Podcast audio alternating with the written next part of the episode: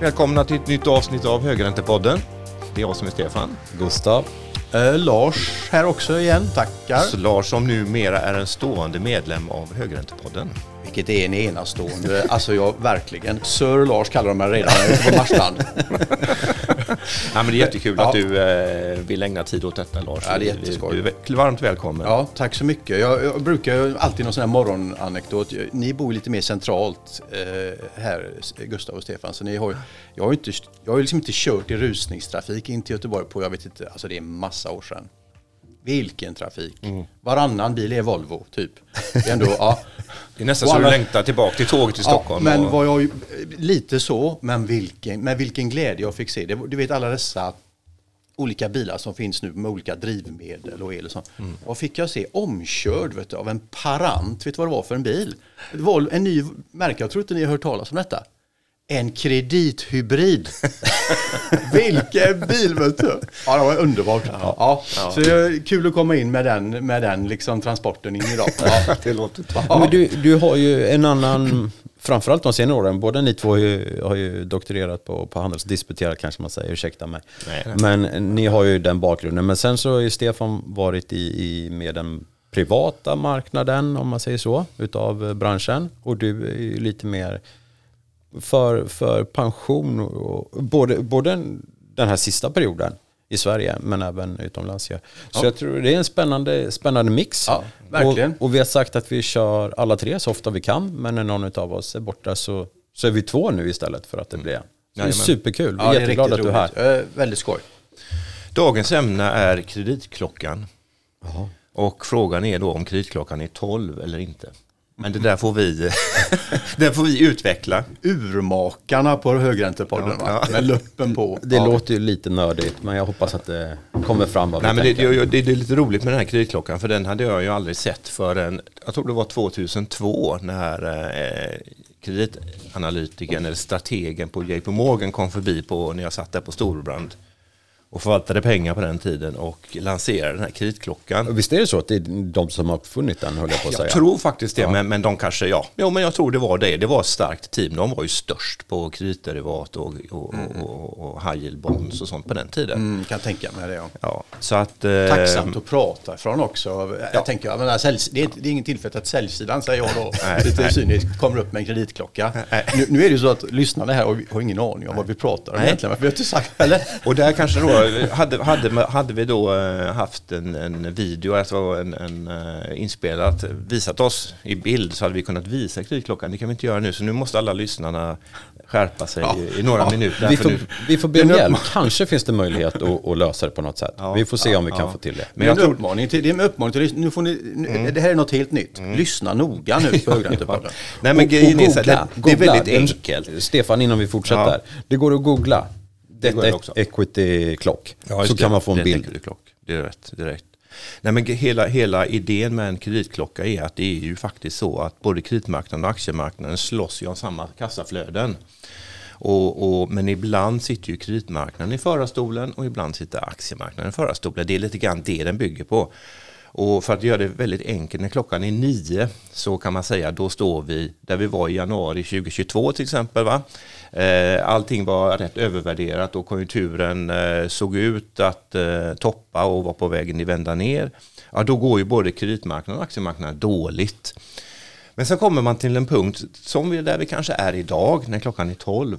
Då bolagen börjar eh, vårda sina balansräkningar. Man, man betalar tillbaka skuld. Man tar in nytt eget kapital för att stärka balansen. Eh, kanske struntar i utdelning ett par år för att, för att eh, sanera sig. Det där är ju jättekreditvänligt och positivt. Men inte speciellt aktiepositivt. Så det är det som den här klockan vill fånga upp.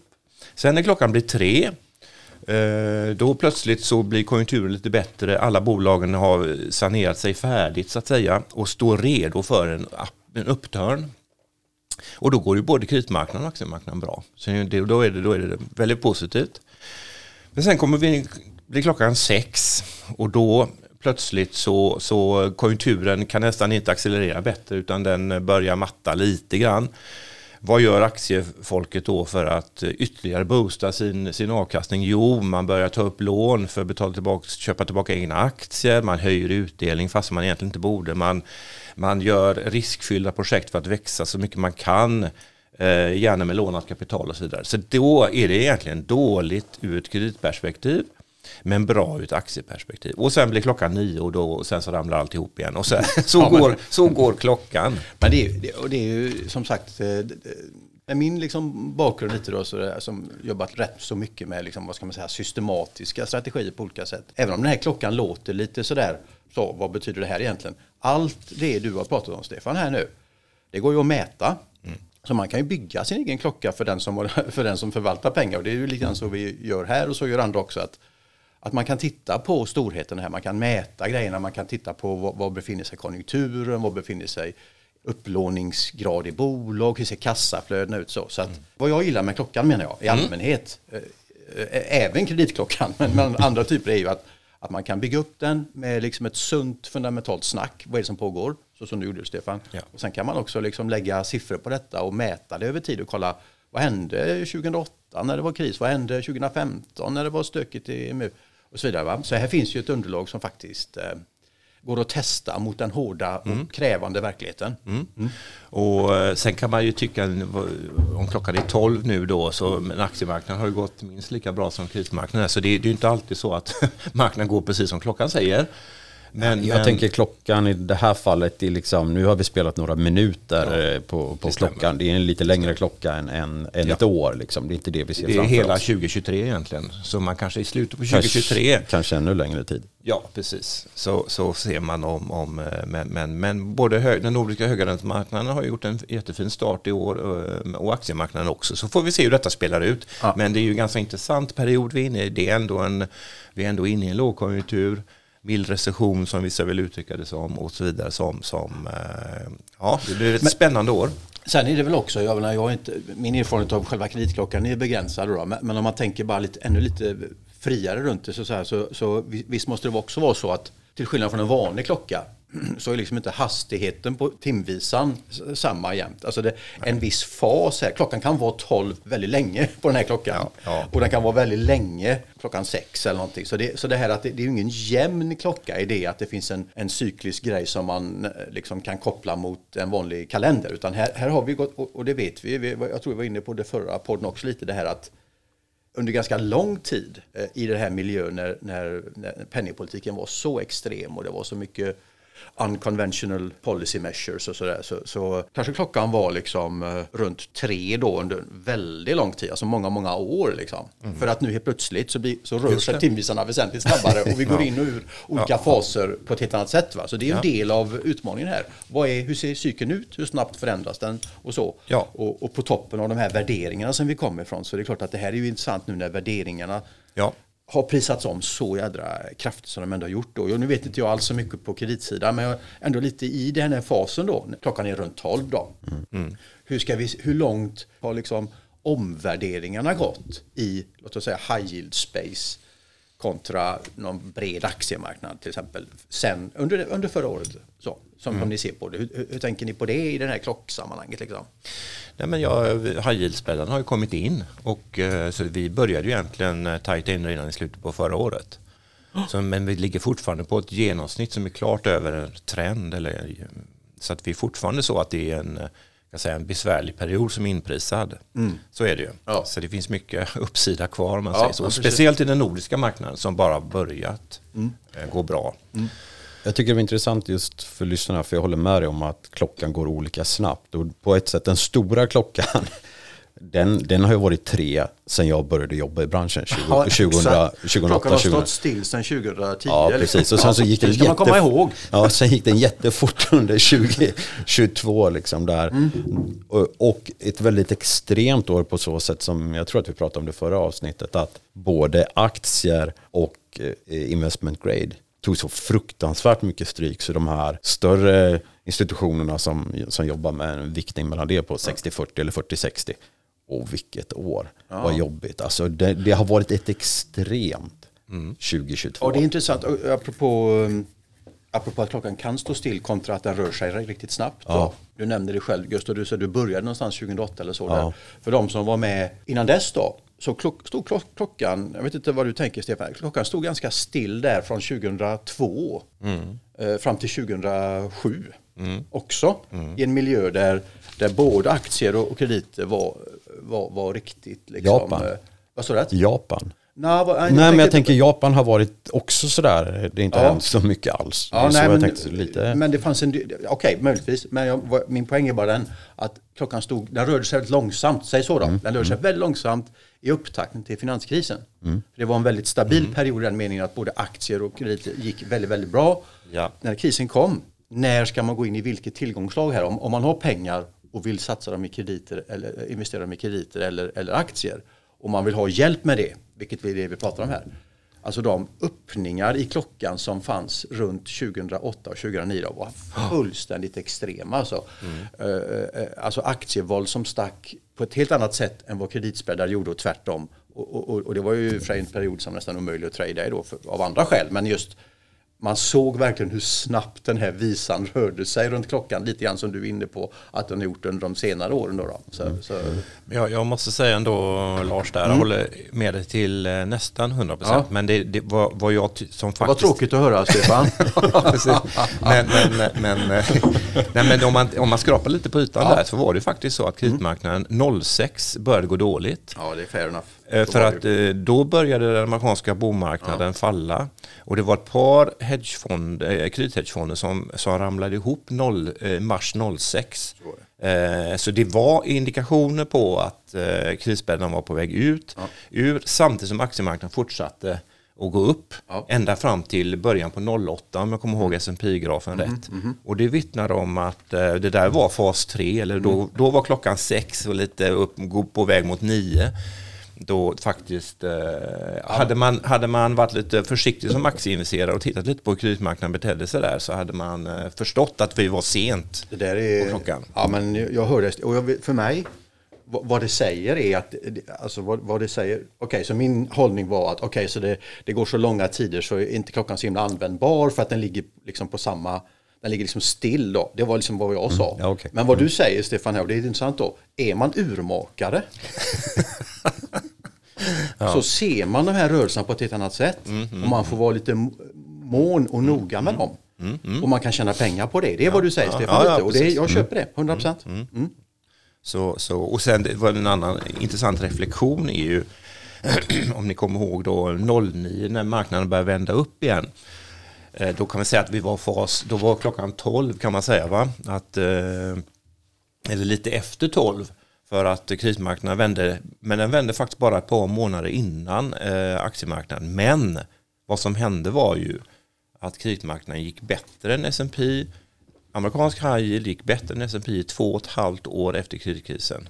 Så hade man då överviktat kreditmarknaden så hade man tjänat mer än man gjorde på aktier. Och hade man varit en hedgefond så hade man kunnat köra eh, två gånger eh, kreditexponering och kortat aktiemarknaden och också tjänat bra med pengar till exempel. Alltså, så man, Ja, man men det kan är ju, ju, mm, och, och, och, bara en grej där i samband med det. Ett, ett sätt att tänka på klockan också för ja, lite bredare då. I någon sorts taktisk allokeringsrum då man har en viss mängd liksom, tillgångar och, och exponerar mot marknaden. Så blir i tillägg till det vi redan sagt då, så klockan tre och klockan nio, det vill säga klockan, klockan tre när både krediter och aktier tenderar att gå väldigt bra eller, eller bättre och klockan nio igen sen när båda tenderar att gå sämre. Det är då miljöer där man inte ska ge sig i kast med massa taktisk allokering här. nej, Det, du, du, du, får inte, du, du får liksom inte tillgång till diversifiering mellan krediter och aktier i, det, i, det, i den miljön. det räcker inte. D- Däremot blir sta, statsrisk intressant då, som diversifierar i de miljöerna. Och tvärtom här då, i, i, runt klockan 12 och klockan 6 här, när vi förväntar oss att de olika marknaderna går olika. Klockan 12 då så går krediter bättre och klockan 6 så går equities bättre. I de miljöerna, det är då man kan verkligen så att säga, tjäna pengar på att tänka igenom sin allokering mellan krediter relativt aktier då. verkligen. Så, så det är då, och, och det är då det är som svårast. Så, Ja. så varje hjälpmedel man kan få, inklusive en välkalibrerad klocka, eh, kan vara mycket värdefullt. Va? Ja. Går klockan snabbare runt 8 till 12 än mellan 1 och 7. Ja, det nu pratar vi om jättebra. två kriser. Men jag tänkte på vad vi pratade om här Ja, tidigare. jättebra fråga. För, uh, en bear market eller björnmarknad, hur länge brukar den? Den brukar ändå pågå 9 till uh, Ja. 14 månader. Ja. Ja. Så det, det kanske är så att den är lite, det är lite ja. kortare, jag håller med dig. Det brukar gå fort när marknaden bestämmer sig för nu är det problem, då går det fort alltså.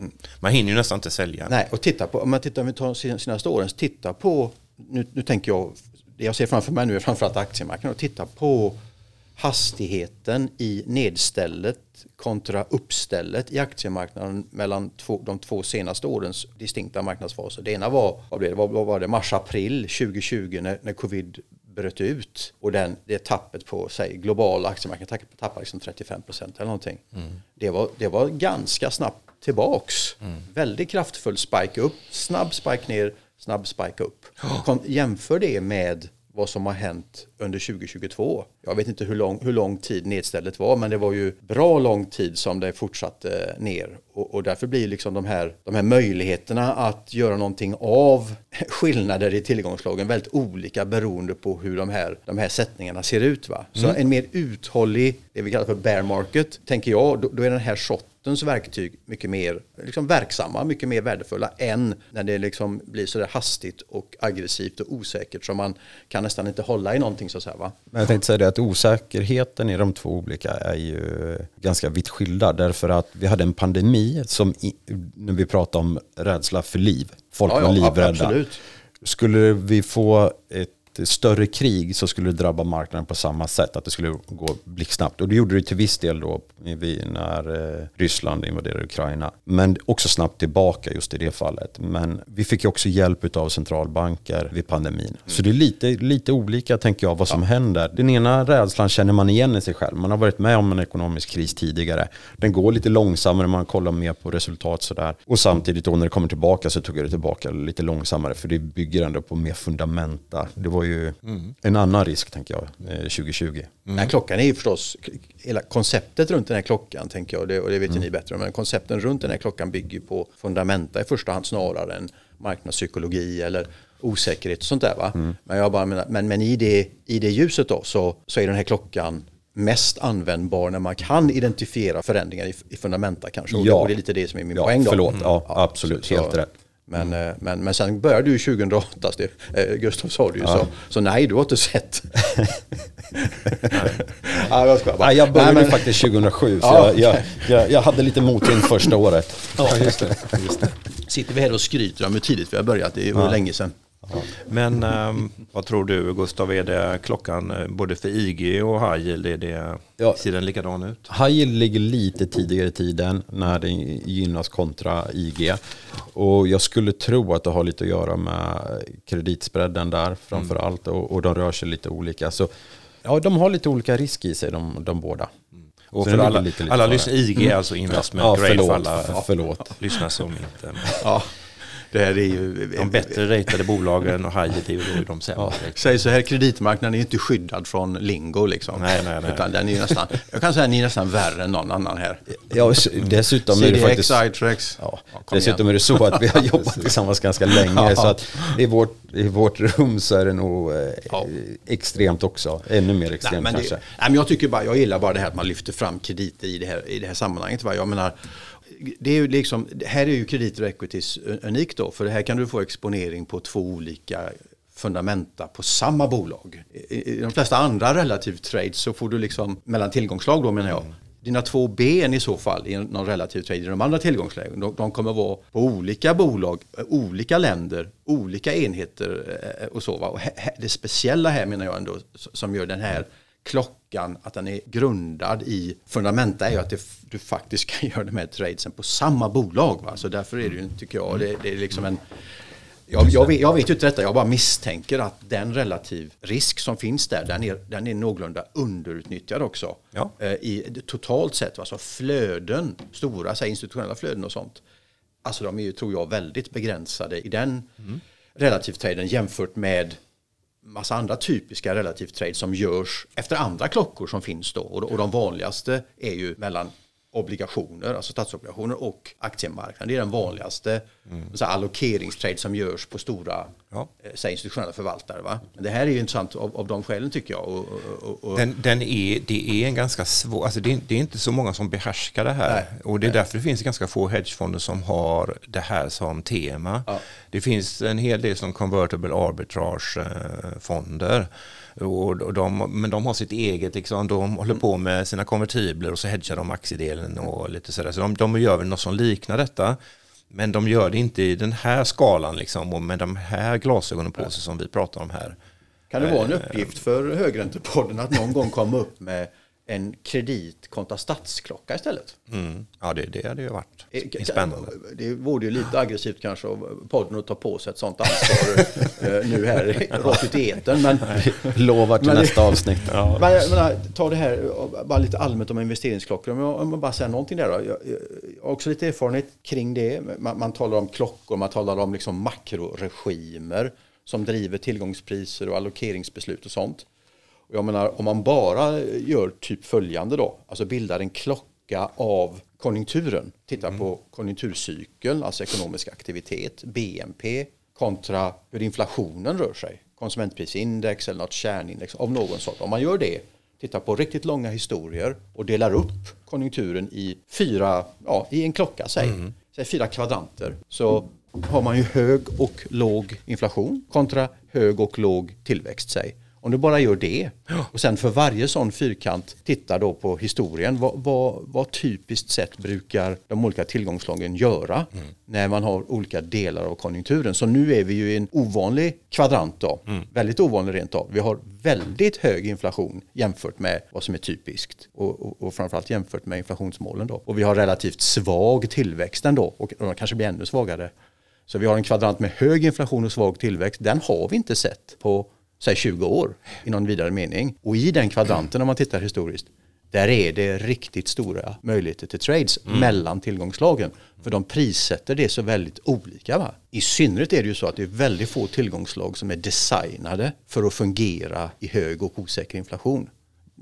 Det är ju bara så. Det kanske man talar om, man kan tänka sig några ädelmetaller och man kan ta lite olika sådär, man kan försöka komma åt sådana safe assets på olika sätt då, i valutamarknaden och sånt. Då. Men, men, men, på det sättet så är ju den här kreditklockan också kopplad till något mycket, jag ska inte säga enklare då, men, men något som är en, en, en konjunkturklocka kort och gott. Mm. Där alla tillgångslag mm. kan, kan, kan, så att säga, man kan fundera på allokering över all, alla olika tillgångslag. Inte Även råvaror. Ja, men exakt. Så, så, så, på det sättet hänger det lite ihop. Mm. Men inte sådär alldeles självklart kanske. Men, men det är liksom en del av samma ah, tänk. Att, ja, ja. Att, att det finns en cykel i marknaden som betyder någonting som inte nödvändigtvis handlar precis om vad som händer i ett enskilt bolag eller sådär. Så, så, ja. Absolut spännande. Mm. Sen vill jag bara kommentera med cykliska och icke-cykliska sektorer och kreditklockan.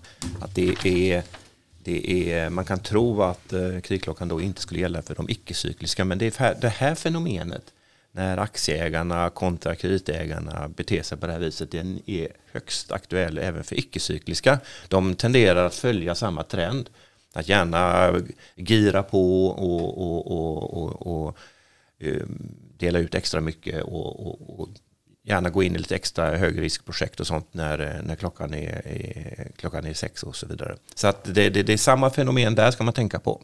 Det, man är inte skyddad nej, alltså i icke-cykliska sektorer i det här perspektivet. Och det är också jävligt, det tycker jag är intressant för det är ju den dynamiken mellan cykliska och icke-cykliska som du beskriver i kreditklockan, den är ju lite annorlunda än den som är i cykliska och icke-cykliska mm. på aktier. Ja. För den är mycket mer kopplad till det jag beskrev då kanske mm. med konjunktursvängningar och sånt. Va? Mm. Så, så här, även här då finns liksom någon sorts öppning så att säga för den som, för den som ska ta risk eh, eh, lite, lite på makrotrender och på breda cykler snarare än på mm. bolagsfundamenta. Då. Men ska vi, eh, sen, är kreditklockan 12?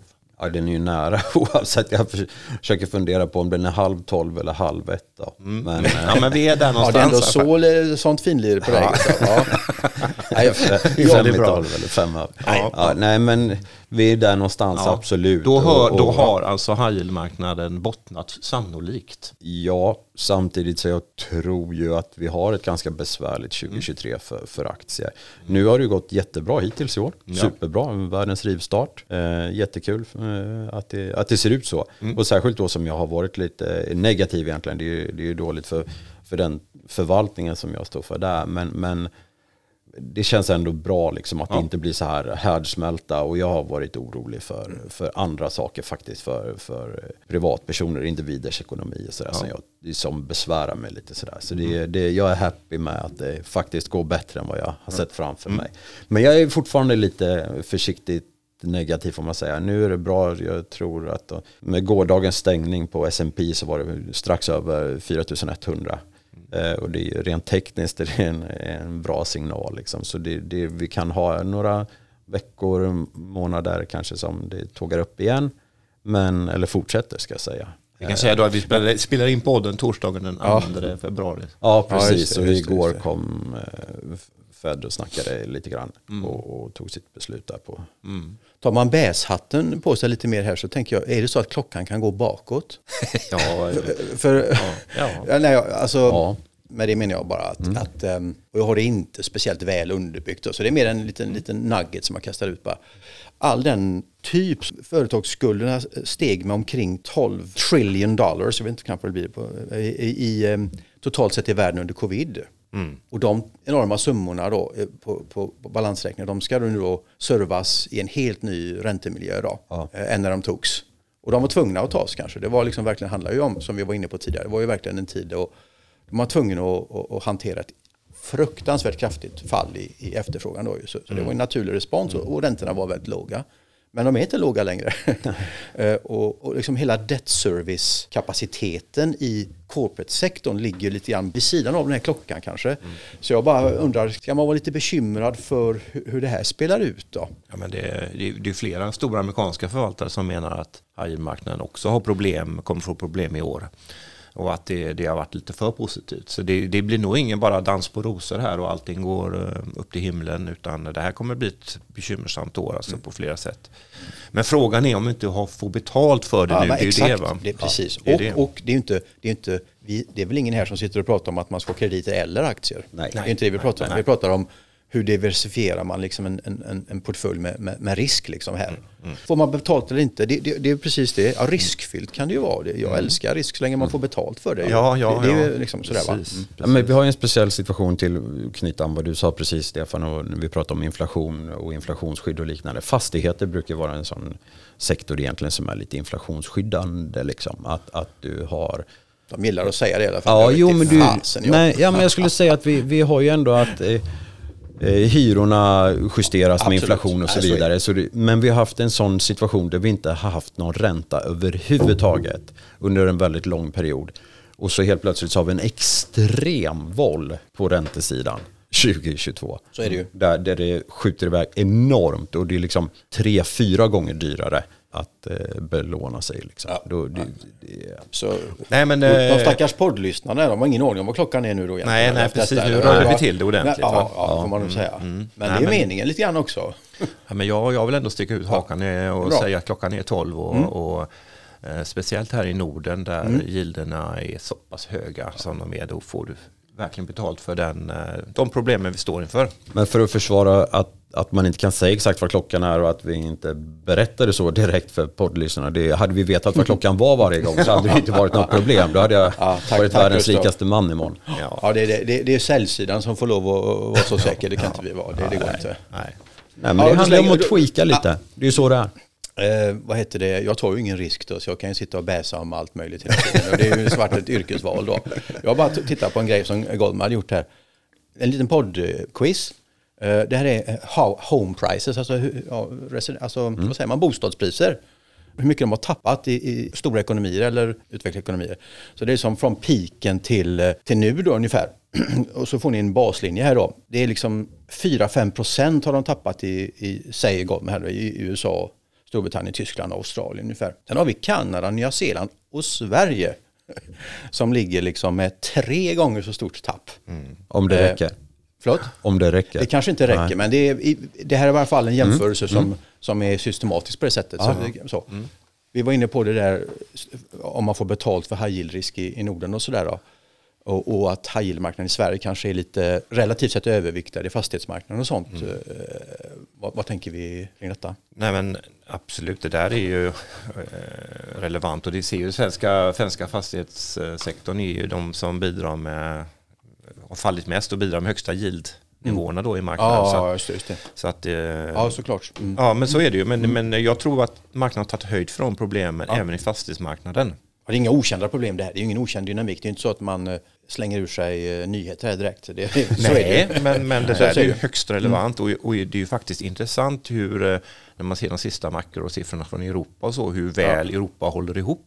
Alla trodde det skulle bli recession, men eh, det kanske är så att Europa undviker recession. Vi får recession i Sverige, vi får en i USA, men Europa klarar sig. Så det, det, det här är lite grann, eh, ja det är jätteintressant. Ja, det är intressant. Det är intressant och det är allt, dessutom, förutom alla andra sådär, vi har pratat så mycket om osäkerheter och sånt där hela tiden, men det är också, om man bara tittar på marknaden för, för prognoser, liksom, strategimarknaden, så att säga? Den, är ju, den, är ju, den är ju sällsynt stor spridning i vad folk tror ska hända. Och det är oftast en miljö som är intressant för den som är lite snabbfotad och kan tänka i klockor och annat. Va? Folk har ju väldigt spridd uppfattning om vad som kommer att ske. Liksom. Och det är bra för den som... Ja. Sen ska man ju tänka på det när centralbankerna börjar höja. Eh, I Norge och Sverige där, eh, som har höga bolån eller skuld, hushållen är högt skuldsatta och man har rörliga lån. Och det gör att så fort centralbanken höjer så betyder det en omedelbar effekt i plånboken. Det har du inte i USA Nej. och det har Nej. du inte i Tyskland. Nej. Så, att, eh, Sant. så därför kanske svensk fastighetssektor faller hårdare för att du får den här omedelbara effekten Det är en bra poäng. Där när Riksbanken sen sänker, så, vilket kanske de gör i alla fall något steg här till hösten, så får du motsatta effekten. Det blir en hävstång som liksom, det är risker som, så här, som verkligen artikuleras ute i marknaden medan de kanske är lite mer undangömda då i, i andra fastighetsmarknader. Betyder inte att de inte finns där dock. Riskerna ligger där ändå då fast de kanske inte syns i priserna då, ännu. liksom. Ska Ja, vi lämna klockan lite och blicka ja, lite framåt och vad som händer? Ja, det får vi göra. Vet du. ja, men jag, tycker, jag, måste det här är intressant. jag måste ta upp är en sak, som, eh, en sak som eh, upptog mitt... eh, Jag blev väldigt sådär, intresserad av den här Millicom-historien nu då. Ja, Och eh, jag tycker det är superintressant när Apollo då, som är en av världens största Mm. riskkapitalbolag är då intresserad av att köpa ut, uh, göra en LBO, Mm. och leverage buyout av Millicom. Och, ehm, eh, det, det, och och då finns det obligationer som handlar ja, upp med 85 någonstans, eh, den längre dollarbonden till exempel. Mm. Och där finns ju en sån change of control-klausul då som eh, man kan faktiskt kan sälja tillbaka den här obligationen till 101 till bolaget om de faktiskt då blir en ägarförändring plus en nedgradering. Vilket jag tror är väldigt sannolikt. Eh, om det går igenom så att säga. Så det är en jättespännande trade att göra. Vi ska inte göra för mycket, eh, komma med trade-rekommendationer här, men jag vill bara att, säga att det är ett spännande case. Och eh, sen får man göra sin egen bedömning om man tror på det eller inte. Eh, men jag får eh, så mycket flashbacks från eh, tidigare situationer kreditmarknaden, till exempel TDC, Tele Danmark, om ni kommer ihåg då på 2000-talet när det var samma sak där, att det blev en LBO och eh, jag tror att eh, Tele Danmark var en trippel B-ratat bolag och då så kom eh, Private Equity och bara körde upp Jaha. hävstången.